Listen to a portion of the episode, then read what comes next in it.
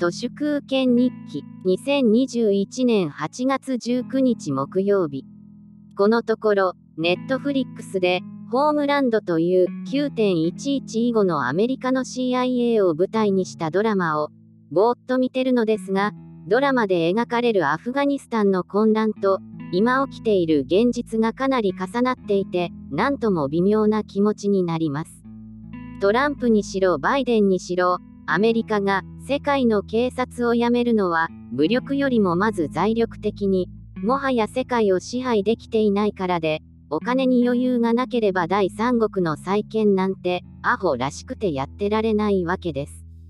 米軍がまず撤退すべきは、ななじゅうろくねんも侵略しているこの日本であって、逆に言えばいつまでも米軍に飼いならされて、内弁慶に偉そうな面をしている、政財官学マスメディアをそろそろ倒さないと、コロナにかかっても病院にも入れずに自宅でもんどり打って死ぬことになるわけです。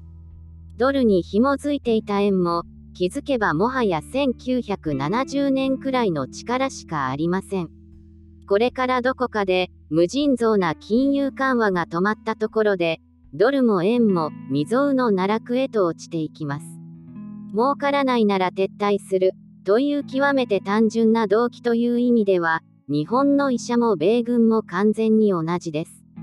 開業医とは、学歴エリートが医療点数といういわば言い値で、好きなだけ金儲けできるスキームでしかなく、コロナ患者に来られたら、その他の患者でお金儲けできない。だからコロナ感染者はお断り、それだけのことです。健康診断なんぞ、人々を健康にするというきれい事で、常に病人を発見して、無限に金を巻き上げるための、サプライチェーンであることは明らかですし、生活習慣病の人からは自業自得なので自己責任として自腹を切らせようとしてますし、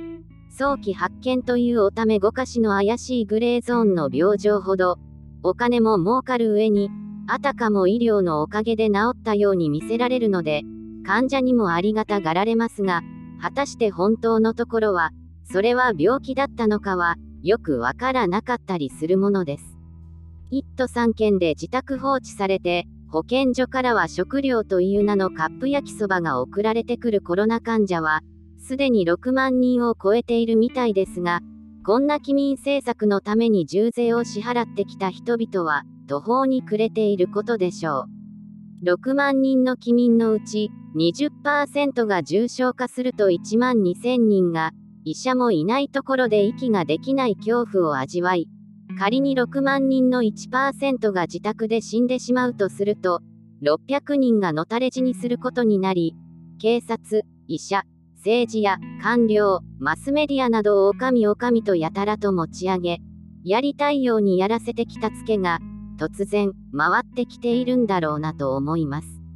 以上、本日も最後までありがとうございました。人の行く裏に道あり花の山。